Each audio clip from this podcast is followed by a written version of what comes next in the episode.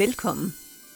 Du skal nu høre en af mange fortællinger om herregårdenes historie og deres omkringliggende landskab og kulturmiljø. Fortællingerne er udarbejdet af Gammel Estrup, Danmarks Herregårdsmuseum og Dansk Center for Herregårdsforskning. Gå på opdagelse i herregårdsfortællingerne og meget mere på danskeherregård.dk. Fortællingerne kan høres via hjemmesiden eller via din foretrukne podcasttjeneste. Denne fortælling er en introduktion til et emne, der knytter sig til de danske herregårde og kan høres før, under og efter en tur ud i dit lokale herregårdslandskab. God fornøjelse. De danske herregårdshaver. De danske herregårdshaver spejler ikke blot skiftende tiders moder og smag. De udgør også fortællinger om natursynens udvikling. På herregårdene havde man ressourcerne til at lade naturen forme til den højeste grad af kunstfærdighed – ja til at lade naturen udfolde sig mere eller mindre på sine egne præmisser.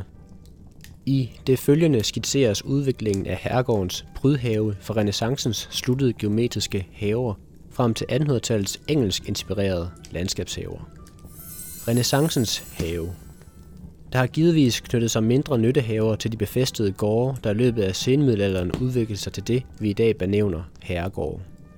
I midlertid kender vi stort set intet til udformningen af disse – og hvad eksistensen af brydhaver og deres eventuelle udformning og placering angår, er vi overladt til rene gissninger. Væsentligt mere ved vi om renaissancens danske herregårdshaver, skønt der heller ikke fra denne periode findes bevaret anlæg. Her kommer forskellige skriftlige kilder og illustrationer også imidlertid til hjælp.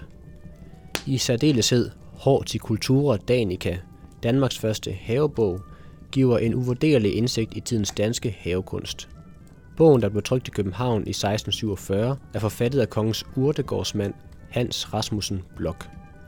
Af Rasmussens illustrationer fremgår det, hvorledes tiden satte stor pris på sirlig geometri.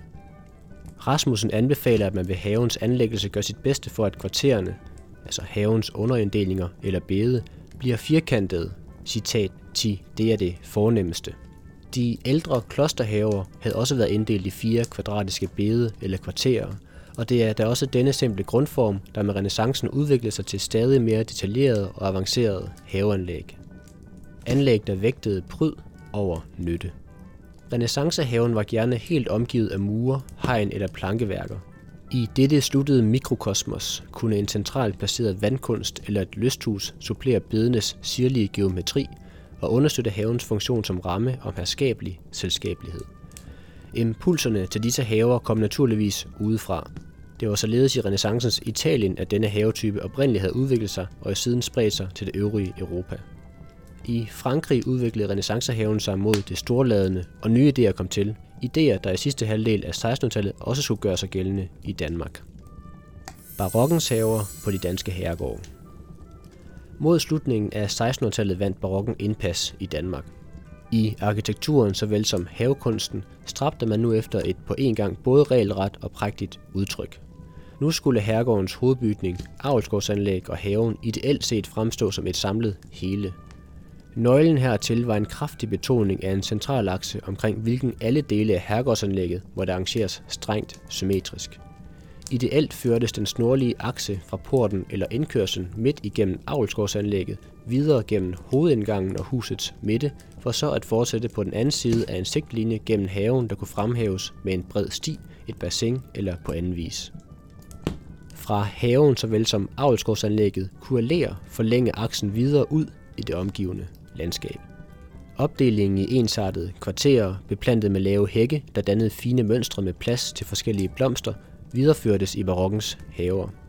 Men hvor renaissancens haver ofte arbejdede med ligestillede akser, krævede barokken som nævnt, at én akse ubestridigt fremstod som den bærende. Denne tanke var indevældens magtforståelse omsat til havekunst.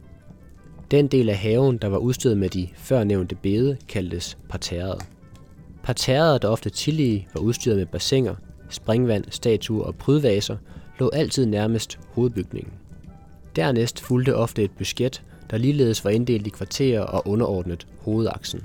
I buskettet voksede der, som navnet antyder, buske og små træer mellem de stynede hække, og denne afdeling placerede sig med sine mere rustikke karakter hierarkisk et sted imellem den forfinede parterrehave og det omgivende driftslandskab.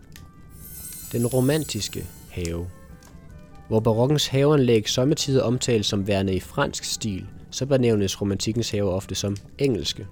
Det skyldes naturligvis, at England var stedet, hvor disse nye haver opstod.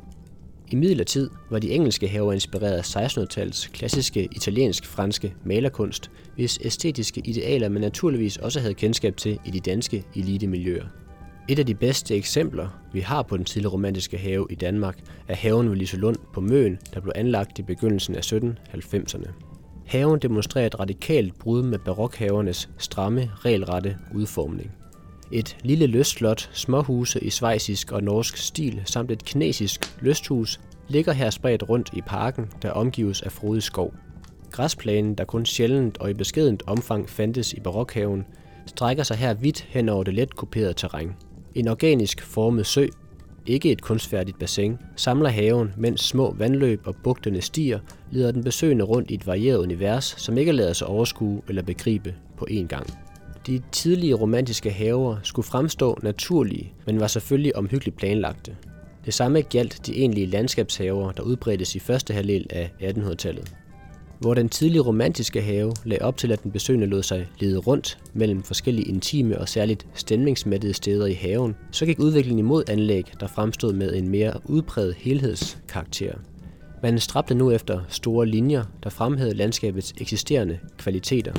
Hvide udsigter fra hovedbygningen blev vægtet højt, såvel som gode kig mod hovedbygningen, som man nu gerne placeret på et lille bakkedrag. Enkelstående buske og træer blev anvendt til at skabe dybdevirkning, mens tæt bevoksning indrammede udsigterne. I sidste halvdel af 1800-tallet gik moden atter mod et mere ornamentalt udtryk, hvor man blandt andet igen trak på elementer fra barokkens havekunst. Den såkaldt franske have på Glorup var, som den så ud på den tid, et godt eksempel på dette – på Glorup fandtes samtidig en såkaldt engelsk have, der rummer både elementer fra den tidlige stemningsorienterede romantiske have og den senere mere landskabeligt prægede havetype. Haverne på Glorup findes endnu, og som for en række danske herregårdshaver har sporene efter skiftende tiders mode resulteret i en art blandingshave, hvor forskellige haveidealer til dels har indlejret sig i hinanden. Resultatet besidder store æstetiske såvel som kulturhistoriske kvaliteter og vidner om århundreders vækstende forståelse af forholdet mellem natur og menneske.